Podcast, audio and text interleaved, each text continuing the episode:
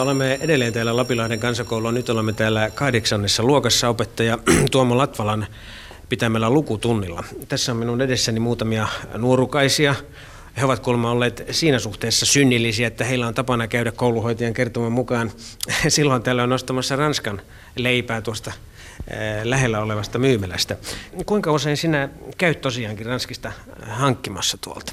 No suunnilleen siinä kaksi kertaa viikossa. Aha. Syötkö sinä muuten makeisia ja leivoksia ja tuolla tavalla? No purukumia. Aina silloin tällä. Joo. Entä suklaata ja lakritsaa? No kyllä mä sitäkin. Sitäkin.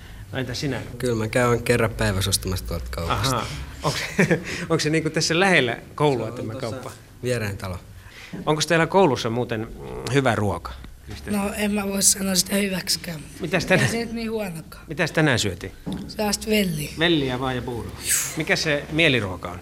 Makkarakeitto ja lihakeitto. Ja tomaattikeitto nyt on parasta, mutta... Ahaa, tomaattikeitto. Milloin sitä oli viimeksi?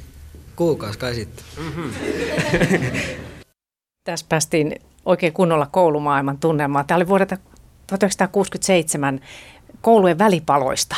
Tästä päästään tähän tämän päivän aiheeseen, että mitkä asiat olivat tapetilla kouluasioissa 1960-luvulla ja eri, erityisesti 1970-luvulla. Että onko Hannele Talkvist itsellä, että minkälaista aikaa se on ollut, miten sä voisit kuvailla? No mä oon aloittanut kouluni 60-luvulla ja pienessä maalaiskoulussa ja oikein kivoja muistoja kolme luokkaa samassa ja kaikki sujui kuin tanssi. Opettaja erittäin taitava ja sitten olin erittäin ylpeä, kun sain jotain erityistehtäviä hänen kukkiaan käydä kastelemassa ja muuta. Että oikein kiva koulun aloitus oli mulla. Tässä näissä jutuissa, mitä olen tuota radioarkistosta kaivannut, niin näissä on tämmöinen yhteinen nimittäjä, tämä peruskoulu-uudistus silloin 70-luvulla, että se kuuluu kyllä joka jutussa. Ääneen pääsevät paitsi opettajat, myös eri-ikäiset oppilaat. Täällä on ajatuksia koulupinnauksesta, tukiopetuksesta ja kouludemokratiasta ja siitä, millainen on hyvä opettaja. Siellä rivien välistä sitten paljastuu kyllä aika kiehtovasti, minkälainen maailma ja arkis on ollut, että kaikki muistot täältä nyt sitten vaan liikkeelle. Lähdetään vuodesta 70 eteenpäin. Koulu näinä päivinä on tämä ohjelma ja tässä on näistä sen aikaisista opetusmetodeista.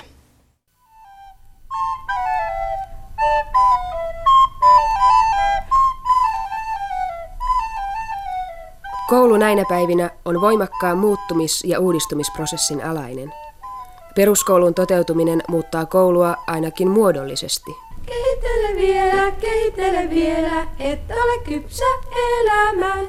Mutta pystyykö koulu muuttumaan myös sisällöltään? Seuraavatko opetuksen tavoitteet ja metodit kehitystä?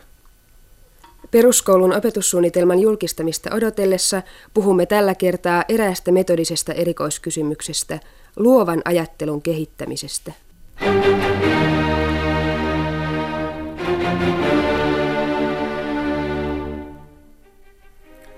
Luovaa ajattelua voidaan kehittää kaikilla opetuksen alueilla.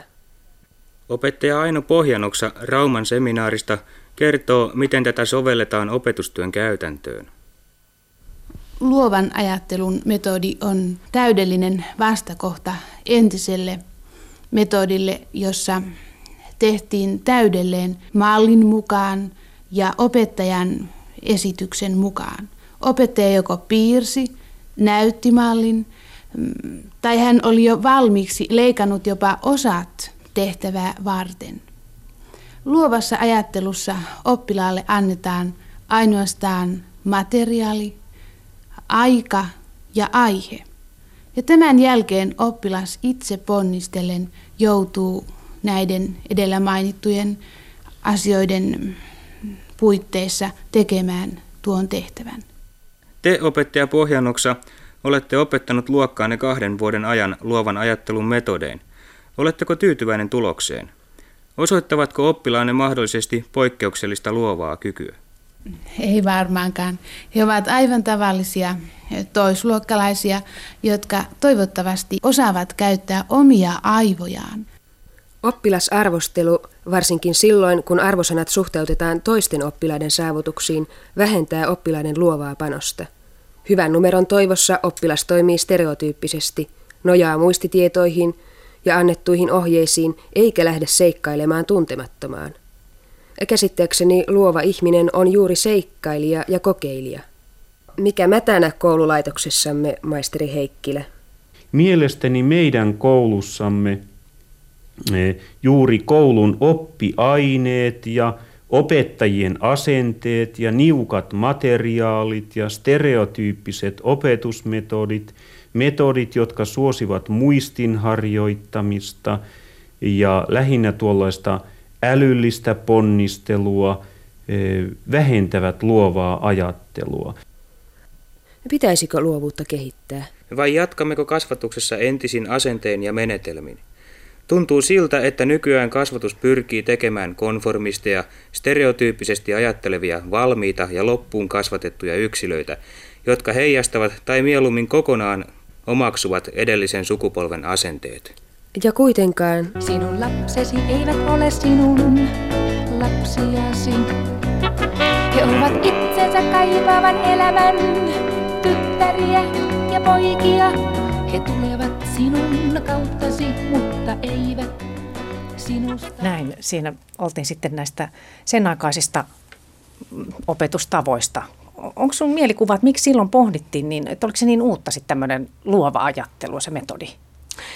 Kyllä varmaan, että tämä on to, ihan tutkimuksissa todettu, että opettajan työkulttuuri on hyvin opettajakeskeistä ja se, se on hyvin kankeaa.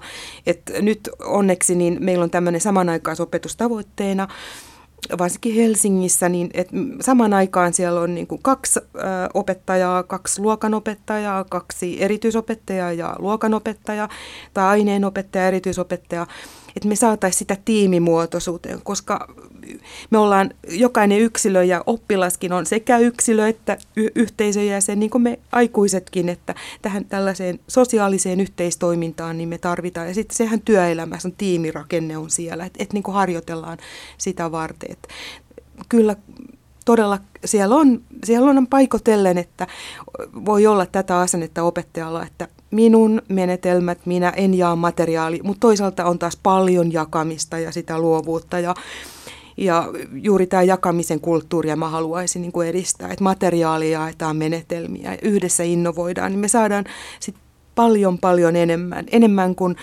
puolet, vaan se voi, se no, voi nousta niin kuin moninkertaiseksi se Joo. luovuus sitten näin, ja opettajien kesken. Niin ja näin, näin näistä asioista puhuttiin tuolloin ja muistatko muuten itse, että, että eikö se ollut sellaista aikaa tuolloin, että tehtiin yksin, ei ollut mitään tiimityöskentelyä?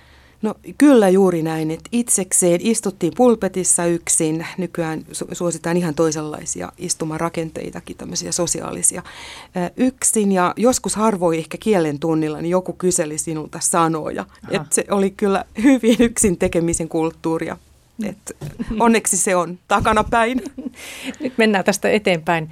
Täällä seuraavaksi varmaan semmoinen kestoaihe koulupinnauksesta ja mennään vuoteen 1972. Tässä toimittajana Jouko Färd.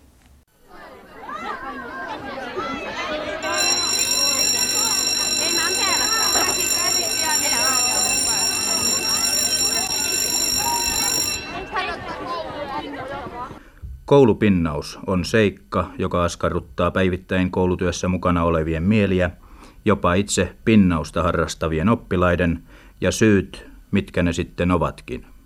No toi ekaksi ainakin, että jos mä herään liian myöhään, niin mä ajattelen, että mä en lähde enää lainkaan koulua. Sitten toiseksi, jos mulla on läksyt tekemättä jotain vaikeuksia opettajien kanssa, niin mä oon ajatellut, että turha mentää jotain muuta vastaavaa. Ja sitten tuo, mulla on ainakin useimmiten mä perjantaina ollut pois, kun lauantaina vapaa, niin mä oon pitempi, pitempi viikonloppu. No, kolmospäivä se on pitkä päivä ja siinä on vähän vaikeita tunteja kanssa.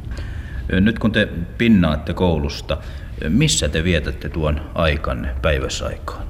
Mä ainakin ensiksi, mä lähden joskus puoli 11 aika kotoa pois. Mä ainakin puoli 11 asti kotoa, kun me äiti ja vanhemmat tulee ruokatunnilla 11-12. Mä menen yleensä sitten jonkun kaverini työ tai sitten mä menen kaupunkiin. Mä oon kaupungilla ja sitten oli joka paikassa. Millä tavalla sinua on rangaistu? Käytöksalennus. Entäs sinulla? Käytöksalennus ja kaksi tuntia. Näin siis itse oppilaat, mutta mikä on sitten heidän vanhempiensa käsitys asiasta? Tässä tapauksessa on kyse oppilaasta, jonka koulunkäynti kansakoulun ensimmäisillä luokilla on ollut säännöllistä. Koulupinnaus on tullut esiin ensimmäisen kerran kansakoulun viimeisellä luokalla. Syitäkin on kerrottu. Erinäiset riidat toisten oppilaiden kanssa, pelko toisia kohtaan, kotitehtävien laiminlyönti ja jopa oman vaatetuksen heikkous. Ja erityisesti nyt kansalaiskoulussa ovat poissaolot jatkuneet. Äiti näkee asian tällä tavalla. Opettajista ei oikeastaan ole koskaan puhunut mitään, mutta sen, että hän sanoo, että se on hyvä. Että kun opettaja sanoo näin ja näin, hän ymmärtää sen. Mutta hän ei ymmärrä näitä oppilaita, joilla on parempi asema ehkä mm, ja saavat ehkä mitä haluavat, mutta hän ei saa. Entä sitten koulun yhteys teille kotiin? Onko sieltä otettu henkilökohtaisesti yhteyttä? Minkäänlaista muuta yhteyttä ei ole otettu kuin just tämä pinnausasioissa. Ja kuka tästä sitten ilmoitti teille? Luokan valvoja. Kävi kotona vai? Kävi kotona. Jari, sinä kerroit tuossa äsken, että pelkäät kotona sitä, että sinut saadaan pinnauksesta kiinni. Mitä kotona tällaisen pinnauksen jälkeen tehdään? Miten sinua esimerkiksi rangaistaan? No ei saa viikkorahoja ja saa kotiaresteita ja joutuu tekemään työtä sen edestä, mitä on tehnyt. Koulupinnaus tuo mukanaan ikäviä lieveilmiöitä. Kouluun saapumaton oppilas viettää yleensä aikaansa muualla kuin kotona, ja tällöin houkutukset saattavat saada vallan vapaa-ajan käytössä. Mutta kuinka suurista oppilasmääristä todella on kyse? Onneksi ei kovinkaan laajoista, sillä esimerkiksi Porin kaupungin vajaasta 7500 oppivelvollisesta tuli viime lukuvuonna esiin vajaa 60 pinnausilmoitusta, siis alle yhden prosentin eli sadasosan koko kaupungin oppivelvollisten määrästä. Tämmöisiä oli sitten koulupinnaukseen liittyen. Mitä nousi mieleen? No niin, ajankohtaista on tämäkin, että edelleen on ja kysymys tästä koulussa viihtyvyydestä on, on ajankohtainen, on tutkimusten mukaan lapset eivät oikein viihdy Suomessa koulussa että viihtyvyydellä yritetään tehdä ja oppilaista todella pidetään, yritetään pitää huolta ja, ja, ja heti, heti tämmöinen on olemassa kasvatuskumppanuus, eli rakennetaan jo kaikkien vanhempien yhdistyksen toiminnan kautta ja vanhempailtojen on, on tällaisia yhteistyötä, että sitten on helpompi ottaa yhteyttä, jos lapsi on poissa. Ja, ja totta, totta kai opettajat yrittää niin mahdollisimman varhaisessa vaiheessa ottaa tähän ja puuttua näihin asioihin, mistä johtuu.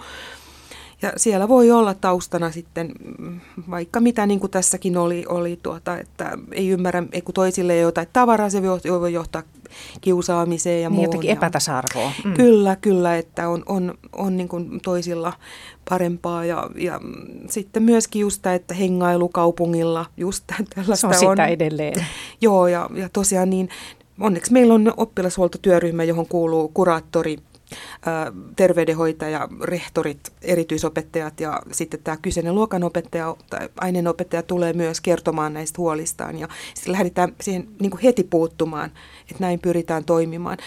Ja suuri ongelmahan on just tämä yläasteen ja toiselle asteen siirtyminen siinä muutamilla, että juuri tämä, että nukutaan myöhään, se oman elämän tämmöinen hallitsemattomuus, jäädään sinne kotiin. Et, et tuota, onneksi meillä nyt on tähän toimenpiteitä ja on nuorisotakuuta ja tulevaisuustiski on erinomaisen hyvä täällä Helsingissäkin nuorille ohjaamaan ja, ja sinne ot, otet, ottavat sit vanhemmat ja oppilaatkin yhteyttä. No tuossa tuli paljon eroja siihen niin kuin menneeseen ja nyt tähän päivään, että toi kuulostaa, että nyt on, on niin paljon porukkaa siinä sitten jo, kun joku ongelma ilmenee ja yhteistyötä tehdään, mutta ei varmaan tuolla 70-luvulla.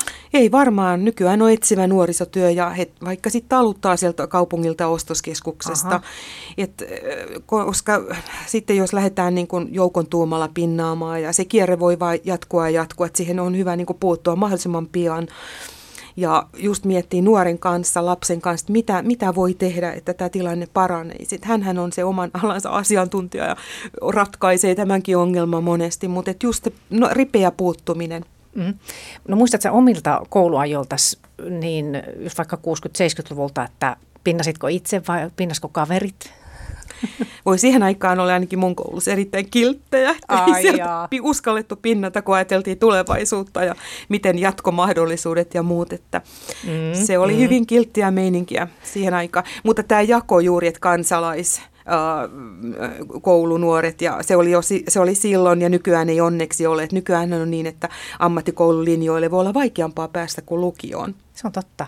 Joo, tuossa oli sillä tavalla justiin, ja sitten miettii tuota kuriakin myös, että no tuossa oli vähän noita, että mitä, mitä siinä sitten rangaistuksia, mutta et, oltiin ehkä siis kiltempiä oppilaat silloin, mutta oliko kurikin kovempi? No kyllä opettaja oli tietyllä tavalla sitä, oli suurempi auktoriteetti kuin nykyään. Nykyään opettaja hankkii sen auktoriteetin itse. Että aikuisia kunnioitettiin, se oli ihan toisenlainen systeemi kyllä silloin. Niin se kuuluu näissä jutuissakin, kun mä mietin, että nuo oppilaat ylipäätään lähti puhumaan siitä radiossa, että ne pinnaa, niin jotenkin aika rohkeita. Kyllä, mäkin hämmästelen, että he noin rohkeasti puhuvat niin, siellä. Niin. No mutta ei tästä vaan sitten eteenpäin tässä on tämmöinen kuin ajankohtaista koululaisille. Tämä on vuodelta 1973. Tässä tota, niin, niin, niin kuin se peruskoulujärjestelmään niin kuin siirtyminen toteutettiin sitten alueittain vuodesta 1972 alkaen, niin se lähti liikkeelle Lapista, niin tässä nyt on jo vähän ehkä päästy jo siihen kouluuudistukseen käsiksi, niin, niin, niin tässä on kyse sitten tukiopetuksesta, mikä on sinullekin, Hannele, tuttua. Kävimme seuraamassa tukiopetustuntia Rovaniemen keskustan peruskoulussa. Menossa oli englannin kielen tukiopetustunti.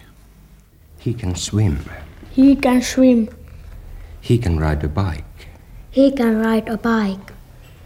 He can run very fast. He can can very fast. He can run very fast. He can run very fast. Täällä on yksi tukiopetusta saamassa oleva kaveri. What's your name? Ted. What's your right name? Tapio Räjä. No, minkälaisia vaikeuksia sinulla tässä Englannissa on ollut? No, minä olen ollut pois paljon. Ja sen takia joutunut tukiopetukseen?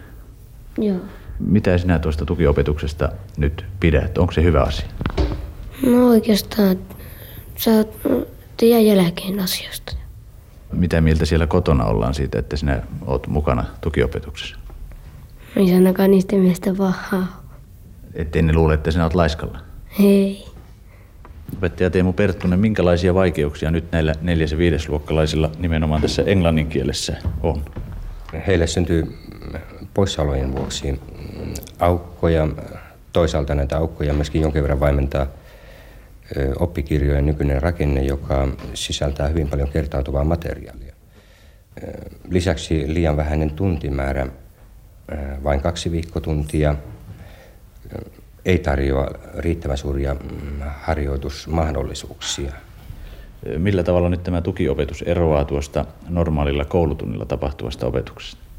Se ei ehkä niinkään paljon perustuu tuollaiseen elävään vaihtelevaan opetustekniikkaan, vaan siinä mm, hyvin oppilaskeskeisesti voidaan harjoitella säännönmukaisesti mm, tiettyä seikkaa tai tiettyjä seikkoja. Ja tässä on Tuulihan sinä olit. Mm. Minkälaisessa tukiopetuksessa sinä olet mukana? Matematiikan tukiopetuksessa. Minkälaisia vaikeuksia sinulla siinä matematiikassa? No jaa, siinä on yleensä, että minulla menee hitaasti se laskeminen. Mitenkä useasti sinä olet mukana matematiikan tukiopetuksessa? No, melkein joka kokeen jälkeen, laskennan kokeen. Kuka tekee ehdotuksen sinne tukiopetukseen menosta, sinä vai äitisi tai isäsi tai opettaja? Opettaja enimmäkseen. Kukas täällä on ollut mukana maantiedon tukiopetuksessa? No sinä, kerro sinä vähän, millä tavalla sitä maantietoa sitten niin kerrataan siellä tukiopetustunnilla? Siinä niin opetetaan, että miten sitä luetaan. Niin onko siinä nyt vaikeita, vaikeita ne asiat vai onko niiden asioiden selville ottaminen vaikea? Asioiden selville ottaminen. No mitä te olette oppinut sillä tukiopetustunnilla? Miten niitä asioita otetaan selville? Siellä takana on semmoinen niin hakusanasto, josta otetaan niin selville niitä epäselviä asioita. Näin oli sitten vuodelta 1973 semmoisia tunnelmia ihan suoraan tunnilta tukiopetusta. Onko se silloin ollut uutta? Joo, ilmeisesti aika, aika uutta ja tässä oli hauska nämä kommentit, että miten, miten innokkaasti nämä oppilaat on siellä mukana. Et tosi, tosi kiva, että tuntuu, että he saavat sitä tukea, mitä, mitä he tarvitsevat. Ja nykyään oppilaat jopa itsekin tulevat, että nyt ope meni matikan koe, koe huonosti, että saisinko vähän tukea. Huoltajat pyytävät tukea ja sitten tietysti opettajat koko ajan arvioivat ja keskenään miettivät, mikä tuki olisi parasta. Ja nykyään on sitten tämän tukiopetuksen lisäksi sillä aloitetaan, mutta jos huomataan, että se ei riitä, niin sitten on vielä monenlaisia muotoja. Meillä on tämmöinen yleinen tehostettu tuki ja erityinen tuki, että se aina kasvaa tämä tuki oppilaan tarpeiden mukaan. Ja sitten tuossa tehostetusta tuesta erityisen tukeen, niin siinä jo sitten psykologit saattaa ihan tekee tutkimukset, mikä on nyt, että mihin, mihin täytyy satsata. Ja pyritään siihen, että oppilas pysyy kyllä siellä yleisopetusluokassa mahdollisimman pitkään, että se kyllä auttaa häntä siinä – Mm, mm. Itse mä en muista, mä olen tosiaan 70-luvulla, sieltä on niin koulumuista, mutta en muista mitään tämmöistä tukiopetusjuttua, en ainakaan itse, itse silloin joutunut, mutta ei, ei tule mieleen heti kyllä. Että Joo. Onko sulla omia muistoja? Itselläni ei ole, mutta tuota, ilmeisesti se, se on tullut vähitellen, että että tuossa, nykyäänhän se on lakisääteistä, että oppilaat osaavat jo pyytääkin sitä, mutta se vähitellen tuli, että ei silloin kyllä ollut sitä, että olisi, olisin kyllä itsekin matematiikassa tarvinnut. niin, niin, se olisi ollut ihan tarpeen nyt on todellakin ihan mahdollisuus, että jos itsekin tullaan pyytämään, oikeastaan sekin aika, aika erilaista nykypäivänä. Joo.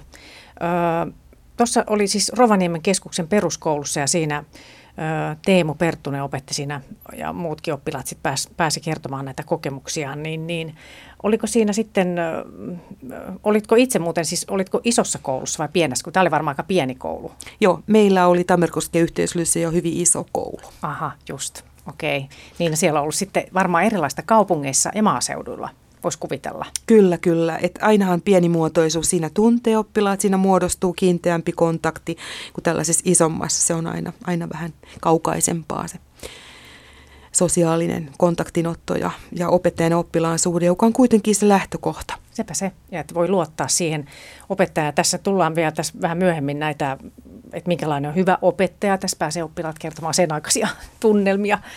Mutta että tämä seuraava juttu sitten on edelleenkin tämmöinen sarja ajankohtaista koululaisille, niin, niin tämä on 1973 myöskin tämä ohjelma – ja kuten tuossa äskeisessäkään ei, ei käynyt ilmi mitään tietoa mulle, että kuka toi oli toimittaja, niin myöskään tässä mä en tiedä kuka on toimittaja, mutta kouludemokratiasta tässä joka tapauksessa puhutaan.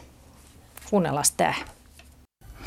Mites mieltä te olette nyt, kun, tai mitä te odotatte nyt, kun koulussa on kohta kouluneuvostovaalit ja ne on pidetty ja kouludemokratiaa ruvetaan sitten käytännössä toteuttaa. Mitkä on sellaisia asioita, mitkä koulussa pitäisi pikaisesti muuttaa ja parantaa?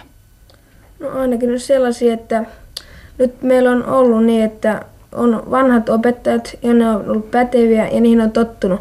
Niin sitten on, ne on muuttunut yhtäkkiä ja on tullut joku uusi semmoinen vähemmän pätevä opettaja. Siihen sitten on vaikea tottua ja numerot laskee ja kokeessa huonoja numerot.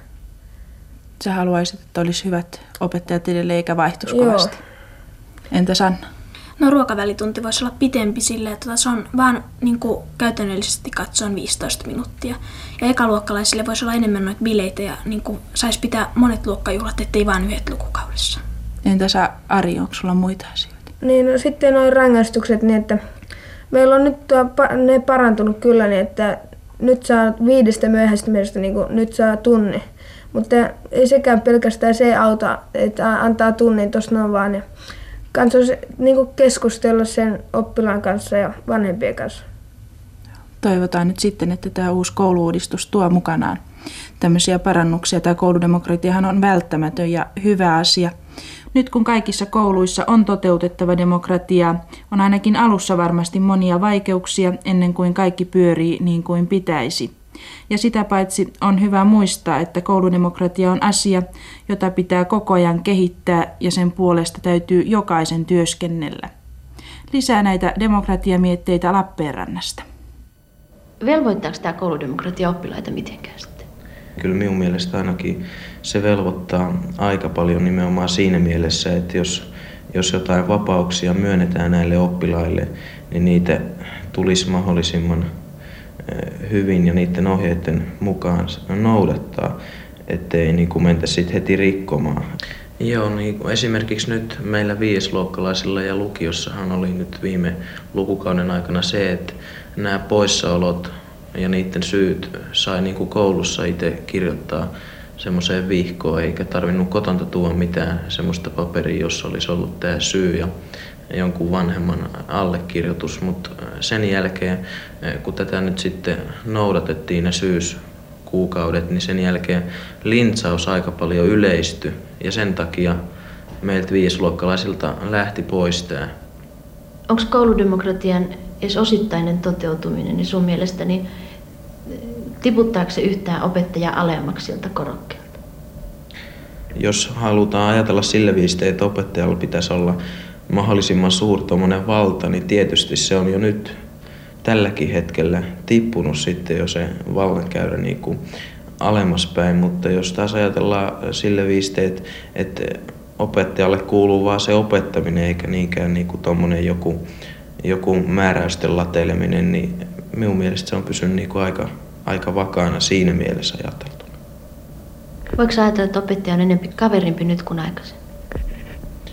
No ei tietysti kaikkien opettajien kohdalla, mutta meillä on tällä hetkellä ainakin pari opettajaa, ellei kolmekin, mitä ihan vakituiseen esimerkiksi sinutellaan. Että se on niin kuin jonkunnäköistä lämpenemistä osoittaa. Niin, siinä taas tuli ehkä, että sillä on ollut enemmän opettajaa jalustalla. Vai mitä mieltä olet? Joo, tämä on sitä mitä aiemminkin puhuttiin, että opettaja oli hyvin kunnioitettu vielä 70-luvullakin tällainen jalustalla oleva auktoriteetti ja siellä oltiin hyvin kiltisti ja hiljaa siellä luokassa, että sitä kauhisteltiin, jos siellä nyt joku sitten käyttäytyi epäsopivasti puhuen tai muuta. Että kyllä on kovasti muuttunut, jos sitä kysyt, että, että kyllä nykyään oppilaat ovat, ovat niin hyvin itsetietoisia.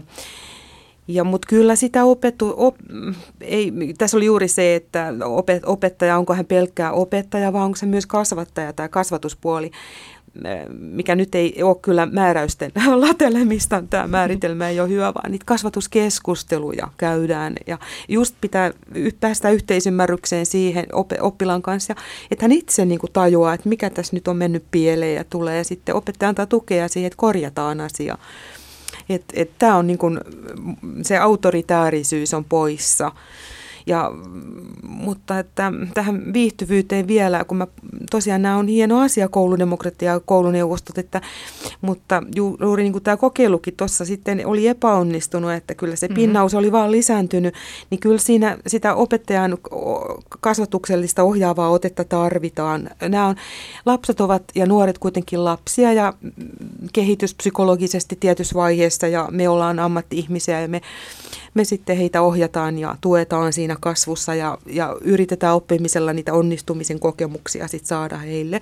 Mutta se on yhteistyötä ja, ja juuri, että, että sitten mm, yhteistyö, yhteistyöllä sujuu, että pyritään niin. siihen. Mm, ja se on sieltä tosiaan kehittynyt niin hieno, hienoksi systeemiksi siis nyt, että, että siellä opettaja ei ole enää jalustalla niinkään. Niin tässä oli jotenkin hauska, kun tässä kun tämä kysytään toimittaja, että, että mitä pitäisi muuttaa, niin tämä yksi poika sitten, että, että häntä jotenkin harmittaa, että kun tulee tämmöisten vanhojen pätevien opettajien tilalle uusia.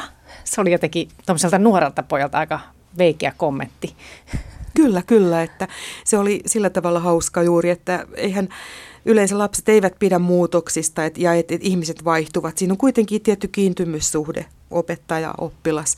Että se muutos ei välttämättä ole hyväksi, tai joskus ollakin hyväksi, riippuen aina, miten nämä kemiatkin toimii siinä. Että.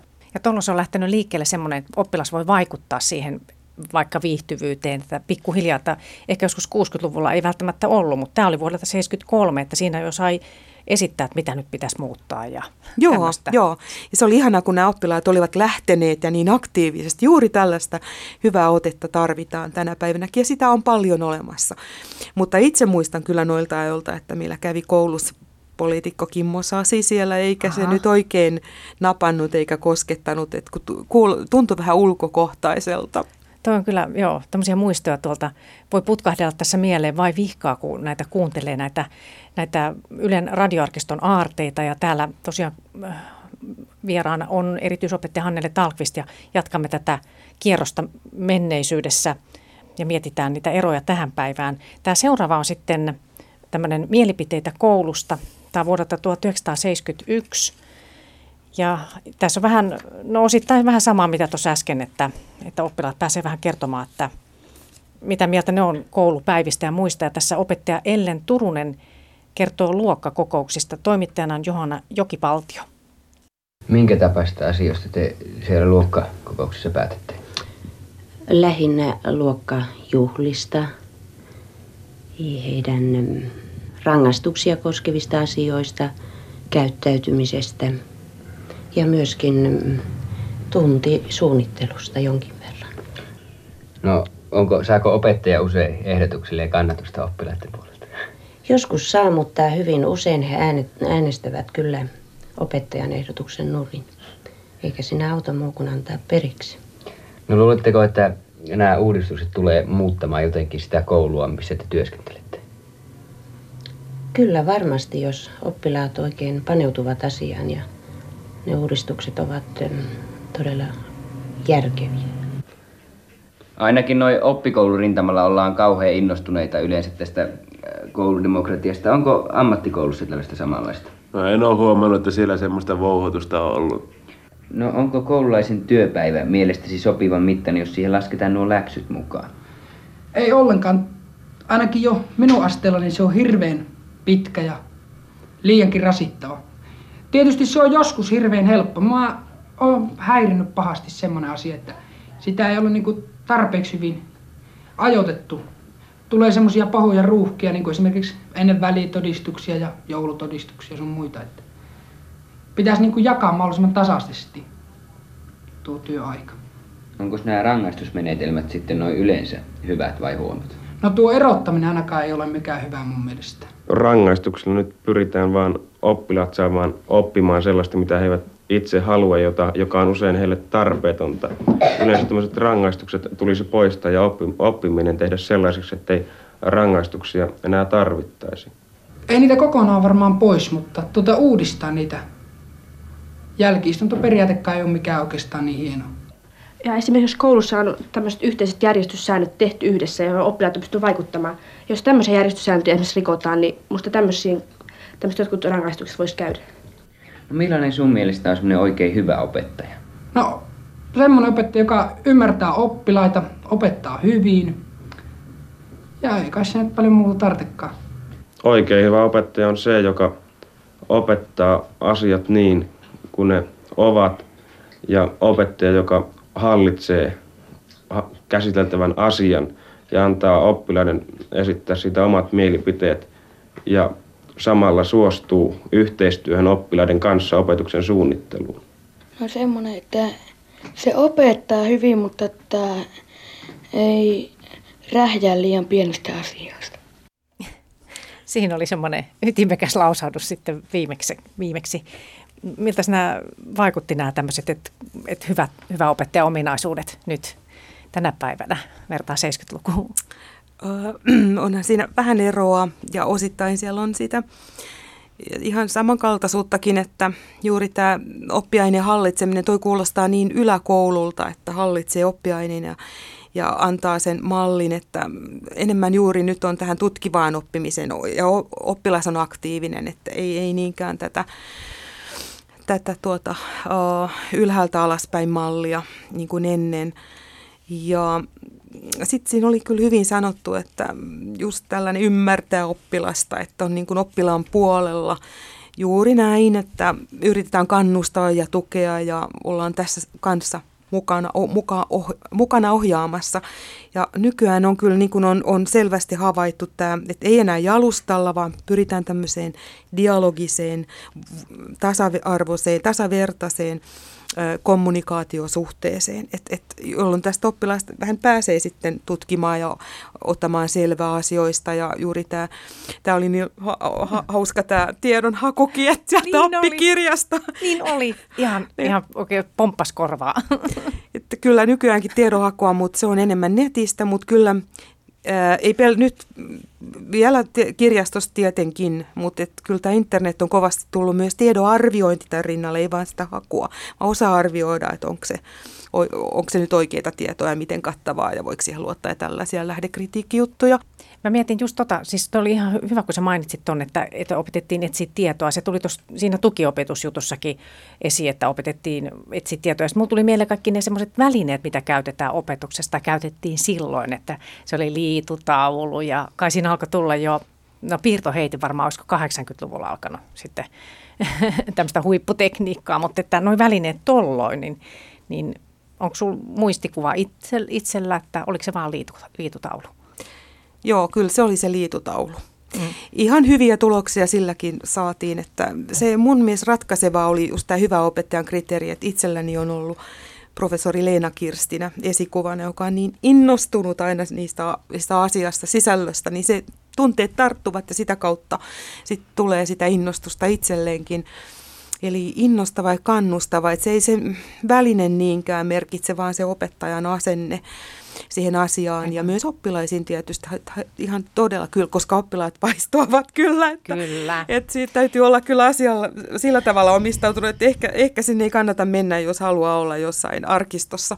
Kyllä, kyllä. Ja tuli jo tuo innostuneisuus ja toi, että oppilaat testaa, että itsekin muistaa, että että sitten kun tuli vaikka joku sijainen, joku nuorempi, oli joku vanhempi opettaja ja sijainen, niin kyllä sitä testattiin. En ehkä itse sitten, mutta että nämä hulivilit sitten luokalla, että aika moista jekkua tehtiin ja muuta.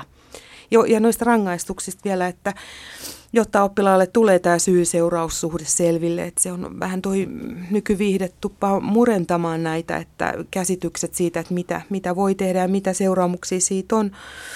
Ja kasvaa tämä tämmöinen metakognitio, oman, oman, oma ajattelu ja oman, oman elämänhallinta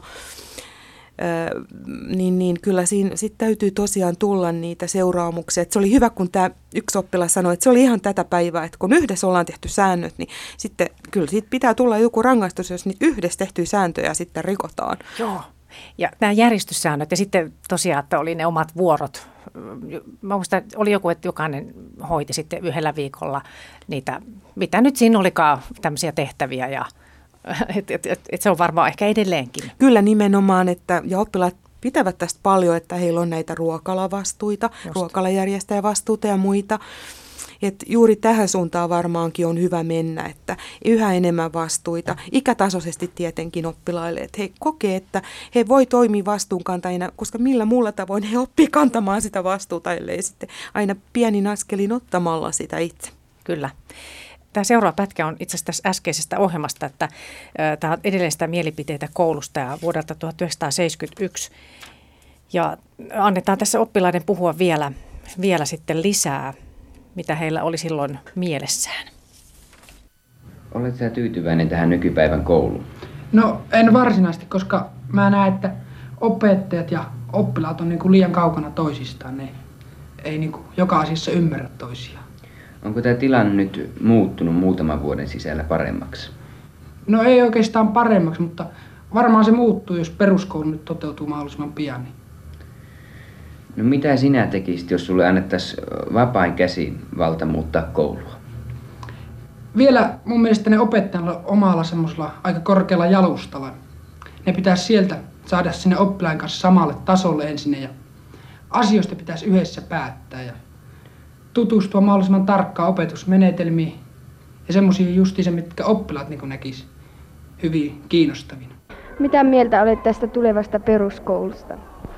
Se on siinä mielessä hyvä, että se poistaa tota umpiperiä, jota nykyään on kauheasti. Ja se on niin kuin antaa eri sosiaaliryhmien lapsille niin samanlaisen mahdollisuuden kouluttaa itseään. Ja, mutta tota, niin kuin esikoulu täytyy saada ilman muuta ennen peruskoulua. Ja sitten peruskoulu on aivan liian lyhyt, että se on 9-vuotinen. Sen täytyy olla ainakin 12-vuotinen. No lähinnä mä pyrkisin muuttamaan, että opetus muutettaisiin opetusmenetelmiä, niin että ne olisi kiinnostavampia seurata ja opetuksen sisältöä tulisi muuttaa, että opetettaisiin semmoisia asioita, jotka ovat tosia ja jotka on oppilaita kiinnostavia. Mä perustaisin kaikkiin kouluihin tällaiset kouluneuvostot tai tämmöiset yhteiset elimet, joissa päätettäisiin näistä koulun asioista. Opetetaan joskus aivan selviä valheita ja näiden poistaminen olisi niin ensimmäinen tehtävä opetuksen sisällöstä ja yleensä tulisi parantaa esimerkiksi oppilaiden toiminta ja sananvapautta kouluissa. Mitä mieltä olet nykyisestä koulujärjestelmästä? Tästä meidän kansalaiskoulusysteemistä vai? No nyt me saamme sinne oppikouluihin, se niin kuin varmaan kaikki tietää sen kouludemokratia lain läpi ja eikö se pitäisi lähiaikoina toteutua, mutta sitten taas miten se saadaan tänne kansalaiskouluun tulemaan? No entäs tämä uusi peruskoulu? Kieltämättä se on hyvä systeemi, mutta me jäämme nyt vähän sitten niin kuin toisarvoiseksi siinä hommassa. Me jäämme juuri sellaiseksi vaiheeksi, että me emme saa sitä peruskoulua käytyä ja sitten myöhemmin voi tulla varmaankin hankaluuksia sen takia, että ei ole kuin tämä kansalaiskoulupohja. Onko sinun mielestäsi huomattavia eroja kansalaiskoululaisten ja oppikoululaisten välillä? No, mitkä ne on sitten nyt niitä huomattavia eroja? Siis oppilaiden välillä on kai täällä nyt jonkunlaisia eroja. Esimerkiksi silloin kun minä olin oppikoulussa, niin harvimmalla siellä näki lyhyttä takkia ja se oli järjestään tällaista pitkätakkista porukkaa, mutta ei täällä minun tietääkseni ole kellä kundilla niin pitkää takkia. Et siinä mielessä siis vaatuksessa ero ja ehkä tämä sitten tuo jo julki muitakin eroja, että nahkatakit ja tollaset täällä on aika hyvässä kurssissa. Ja, ää, sitten tietystikin oppilaiden asenteessa on paljon siis tällaisia eroja. Esimerkiksi oppikoulussa, niin siellähän ehkä jotenkin, niin siis paljon mieluummin oppilaat rupeavat kaikkeen vaikuttamaan koulun sisäiseen asiaan tai tollasiin. Ne ottavat kantaa, mutta täällä niin se oikeastaan suurimmalle osalle ihan se sama. No niin, siinä oli sitten, vähän oli kansalaiskoulustakin asia niistä eroista. Ne oli kyllä aika kiinnostavia. Oppikoululaisten ja kansalaiskoululaisten väliset erot. Muun muassa vaatetus. Joo, kyllä. Ja mä muistan juuri tuolta 70-luvulta omalta ajalta, että oli suuri ero. Että oli niin kuin jakautunut tämä porukka, että oppikoululaista, kansalaiskoululaista. Ja ne oli jotenkin oppikoululaista vähän ikään kuin karsasti näitä kansalaiskoululaisia. Että jopa rakkari-nimityksiä käytettiin, en minä, mutta okay. muutamat. Että, että nykyään tämä on niin kuin asetelma on kääntynyt päälailleen, että tosiaan sinne ammattikoululinjoille on niin kuin vaikeampi päästä monelle suositulle kuin jonnekin lukioon. Mm. Mm, silloin, oliko se vuonna 1971, niin kuusipäiväisistä koulupäivistä siirryttiin viisipäiväiseksi. Niin, tota, niin, niin tämmöinenkin muutos siellä on tullut, että tuossa kun jossain vaan oli, että koulupäivistä joku oppilas tuossa aiemmassa jutussa, että kun on niin rankat ne koulupäivät. Joo, ajankohtainen kysymys tosiaan, että en, en, en muista itse tätä siirtymistä, mutta et, hyvä, että näin on. Viisipäiväinen ja on kunnon lomat ja mm. myös kesäloma että sitä pal- oppilaat ja opettajat voivat palautua, koska opettajathan tekevät viikonloppuisia iltaisinkin sitä, sitä työtänsä, suunnittelevat, korjaavat testejä, kokeita ja muita. Ää, niin, niin toi 30 tuntia on nyt ala-asteella ja se on aika paljon. Varmasti on ja paljon, sitten se lisääntyy yläasteella 40 tuntia just siinä vaiheessa, kun kaikki fysiologiset ja muut muutokset alkaa tapahtua, murrosikä mm. erityisesti, niin sehän on työviikko. Se käy ihan työstä, kyllä. Niin. Ja lukiossa vielä enemmän, että nyt on kaikkea tämmöistä stressaantuneisuutta lisääntynyt ja muuta, niin ihan esittäisin semmoisen kysymyksen, joka tuli tuolla Jyväskylän yliopistossa erityispedagogiikan koulutuksessa, että olisiko mahdollista keskittyä opetussuunnitelmassa ihan siihen oleelliseen, oleellisiin asioihin. Että et siellä on niin paljon myös äidinkielessä kaiken näköistä, että opettaja kokee valtavaa stressaantumista, luokanopettaja, että hän kaikki saa suoritettua varmasti, koska hän on virkavastuussa niistä asioista, että hän opettaa ne. Mm-hmm. 2007 pidettiin tämmöistä taide seminaaria, että saataisiin taito- ja taideaineita lisää opetussuunnitelmaan ja saatiin. Hyvä. semmoinen porukka ihmisiä, jotka ajoivat tätä asiaa. Ja mä luulen, että se auttaa siihen viihtyvyyteen, että ne, jotka eivät voi päteä siellä sit niin, kuin akate- niin sanotussa akateemisissa aineissa, niin sitten taide, taide- ja taitoaineilla, jossa se persoonallisuuden kasvukin just tapahtuu, niin sitten siellä, siellä voi saada hyviä onnistumisen kokemuksia. Se voi ihan itse tunnon rakentamiseen auttaa. Että tämähän on myös tärkeää, että, että sulle rakentuu vankka itsetunto ja itsetuntemus, kuka sä olet. Sepä se. Tota on hyvä miettiä. Äh, tässä sitten tämmöinen viimeinen juttu tämän arkistokierroksen loppuun tämmöinen, tai ei ihan vielä loppu, että siellä on pieni yllätys tuolla ihan lopussa, mutta tässä tämmöinen ensimmäiset peruskoulun kymppiluokkalaiset saavat päästötodistuksensa aamun peiliohjelma vuodelta 1978 ja tässä on toimittajana Arja Laitinen ja Marja Tolppanen. Ensimmäiset kymmenvuotisen peruskoulun käyneet saavat runsaan viikon kuluttua päästötodistuksensa. Kaikkiaan vapaaehtoiselta viimeiseltä luokalta jättää koulun nyt noin 2500 oppilasta. Ensi lukuvuonna on noin tuhannella oppilaalla mahdollisuus käydä peruskoulun kymmenesluokka. Tuolloin kokeilua nimittäin laajennetaan. Maria Tolppanen. Kymmenennen peruskoululuokan käyminen ei näytä olleen turhaa. Lapin läänissä ylimääräisen lukuvuoden käyneistä on oppilasvalintalautakunnan alustavan tiedon mukaan esitetty 70 prosenttia ammatillisiin oppilaitoksiin. Ja tässä luvussa ei vielä mukana ole lukiopaikat, koska lukiot suorittavat omat valintansa keskiarvojen perusteella. Peruskoulun ylimääräisen luokan saattoi viime syksynä aloittaa Oulun ja Lapin lääneissä. Lapin läänissä kokeilu on ollut käynnissä 13 kunnassa, Oulun läänissä kahdessa. Kaikkiaan tuolle vapaaehtoiselle luokalle meni viime syksynä 300 oppilasta.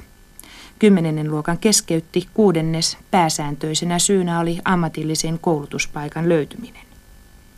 Seppo Suhonen on eräs kymmenesluokkalainen. Minkä takia sinä menit tuolle ylimääräiselle lukuvuodelle ja mitä hyötyä siitä on sinulle ollut? No suurin syy oli siihen, että en päässyt lukioon, oli liian heikko keskiarvo ja sitten en pyrkinyt mihinkään muualle kouluun, muuhun kouluun, niin oli pakko mennä oikeastaan tuonne korottamaan numeroita. Täällä saa pikkusen korkeatasoisempaa opetusta kuin tavallisessa peruskoulussa ja sitten numeroita voi kohottaa ja sitten pääsee toivomaan se oppilaitokseen. Mitä sitten eteen, mikäli lukiopaikkaa ei nyt kuitenkaan löydy? No, mulla on kolmannella sijalla on tuossa valintakortissa on kauppaopisto ja sinne yritän. Paitsi tuo jatkokoulutuspaikan puute on syynä vielä yhdelle peruskoululuokalle ollut nuori ikä, etenkin syrjäseuduilla. 15-vuotias kun ei aina tunne itseään tarpeeksi kypsäksi matkustamaan lisäoppiin useampien satojen kilometrien päähän. Ensisyksyksi on kymmenennen luokan kokeilua laajennettu koskemaan Lapin ja Oulun läänien lisäksi Keski-Suomen, pohjois ja Kuopion läänejä. Ja miltei kaikki kunnat, joilla on ollut mahdollisuus anoa tuota ylimääräistä luokkaa, ovat sitä myöskin anoneet. Kaikkiaan halukkaita oppilaita tuolle luokalle on ilmoittautunut liki 3000. Opetusministeriön kiintiö ensi lukuvuodeksi on kuitenkin vain tuhannen paikkaa. Kuitenkaan kokeiluläänien lääninhallitusten kouluosastoilla ei tilannetta pidetty hälyttävänä, koska suuri osa kymmenennelle luokalle ilmoittautuneista on hakenut myös jo nyt muuta varsinaista jatkokoulutuspaikkaa ja näin ollen tuota ylimääräistä peruskouluvuotta ovat oppilaat pitäneet osaltaan myöskin selustan tukemisena. Näin oli sitten vuonna 1978 peruskoulun kymppiluokka. Uusi juttu. Muistatko itse? No, kun ei omalle kohdalle ole osunut, niin ei ole sillä tavalla. Mutta kun olen opettanut, niin on kyllä sinne sitten ohjannut kyllä oppilaita ja tosi hyvä juttu, että voi korottaa siellä. Ja mikä nyt sitten kun vertaa nykypäivää, niin tuolla tuntuu, että se oli vain se oppikoulu, jonne sitten ei ollut niitä paikkoja, että jonnekin piti päästä. Että nykyään on onneksi väyliä enemmän. Ja toivottavasti opintoohjauskin on nykyään on paremmin järjestetty ja opintoohjaaja neuvoo ja auttaa ja on tätä tulevaisuustiskeä ja lisää yhteishakuja syksyllä ja, ja työpajoja ja on niin kuin enemmän mahdollisuuksia ja väyliä. Mm, se, se tuli mullakin mieleen tuossa, kun kuunteli. Öö, joo, joo, ihan sama asia. Tässä kun, tässä kun tuolla näitä tämmöisiä juttuja kuunneltu Yle radioarkiston aarteita, niin mä mietin kanssa, että ihan tuli tämmöinen mieleen, että minkälaista silloin oli välitunnella joskus 70-luvulla. Kyllä mä itsekin jotain muistan, mutta että onko sulla mielikuvia sitä ilmapiiriä, jos vertaa tähän päivään? Eh, no se oli semmoisessa kaveriporukoissa hengailua siellä pihalla ja juteltiin vapaa-ajan jutuista nyt lähinnä varmaan bileistä ja muista ja ihan niin. mä luulen, että olisiko se niin paljon siitä muuttunut. Um, Ei ehkä kurikaan sitten, että yhtä lailla voi mennä ja tulla. Ah, no siellä meidän koulussa oltiin niin kovin kilttejä, että siellä oli sitten tuota klassillinen lyseo ja siellä oli pojat vähän hillunut ja ikkunoita mm-hmm. rikkoneet diskon yhteydessä ja muuta. Että 70-luvulla vai? 70-luvulla. Että tota, se oli kovin, kovin kilttiä, ei sieltä koulualueelta poistuttu, mutta et onhan tämä nykyään niin, siinä joudutaan miettimään koulussa, että miten, miten oppilaat pidetään siellä, että he pysyisivät ja heillä olisi siellä, he on motivoituneita ja yrittämällä tehdä sitä oppimisesta niin mielenkiintoista ja, ja siellä olisi kivaa tekemistä myös välitunnella, että tässä ollaan just mietitty tällaisia ala-asteelle, että saataisiin lisää urheiluvälineitä ja tehty tilauksia. Niin, kaikkea tilauksia. tällaista. Joo, u- uusia välineitä on ihan erilaisen näköistäkin kuin mitä ehkä 70-luvulla ja onkin siis luokissa. Ei olla ehkä siellä niin tökötetä yksinään nyt. Joo, kyllä. Juuri tähän, että ryhmäytetään oppilaita yläasteen seiskoilla ja myös ala-asteella. Siellä on kuraattorit, psykologit mukana ryhmäyttämässä. Nämä on palvelut joissakin kunnissa paremmin, joissakin vähemmän kuraattori, psykologipalveluja koululla. Ja sitten on myös yläasteella tämmöinen mielenterveyden hyvinvointikoulutus opettajilla, että juuri tätä, että oppilaat itse rakentavat sitä omaa hy- hyvää oloa ja hyvinvointia ja itsetuntemustaan, niin myös tunnetaitoja on myös, ja vuorovaikutustaitoja, tämmöistä koulutusta myös ala-asteella, kiva koulu ja muita.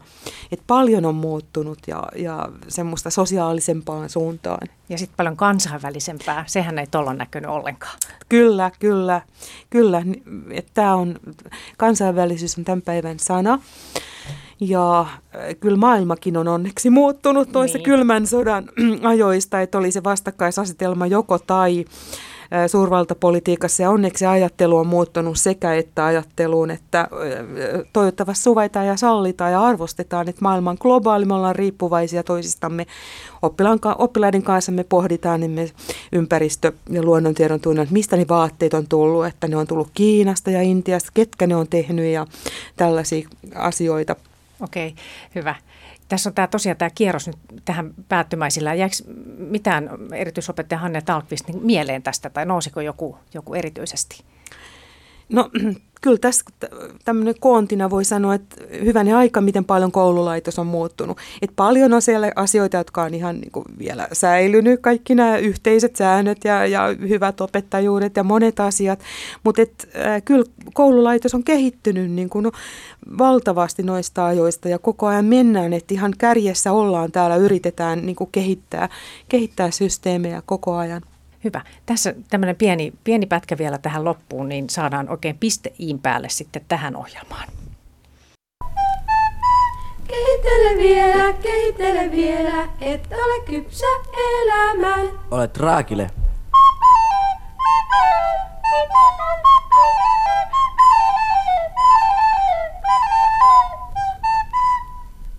Bravo!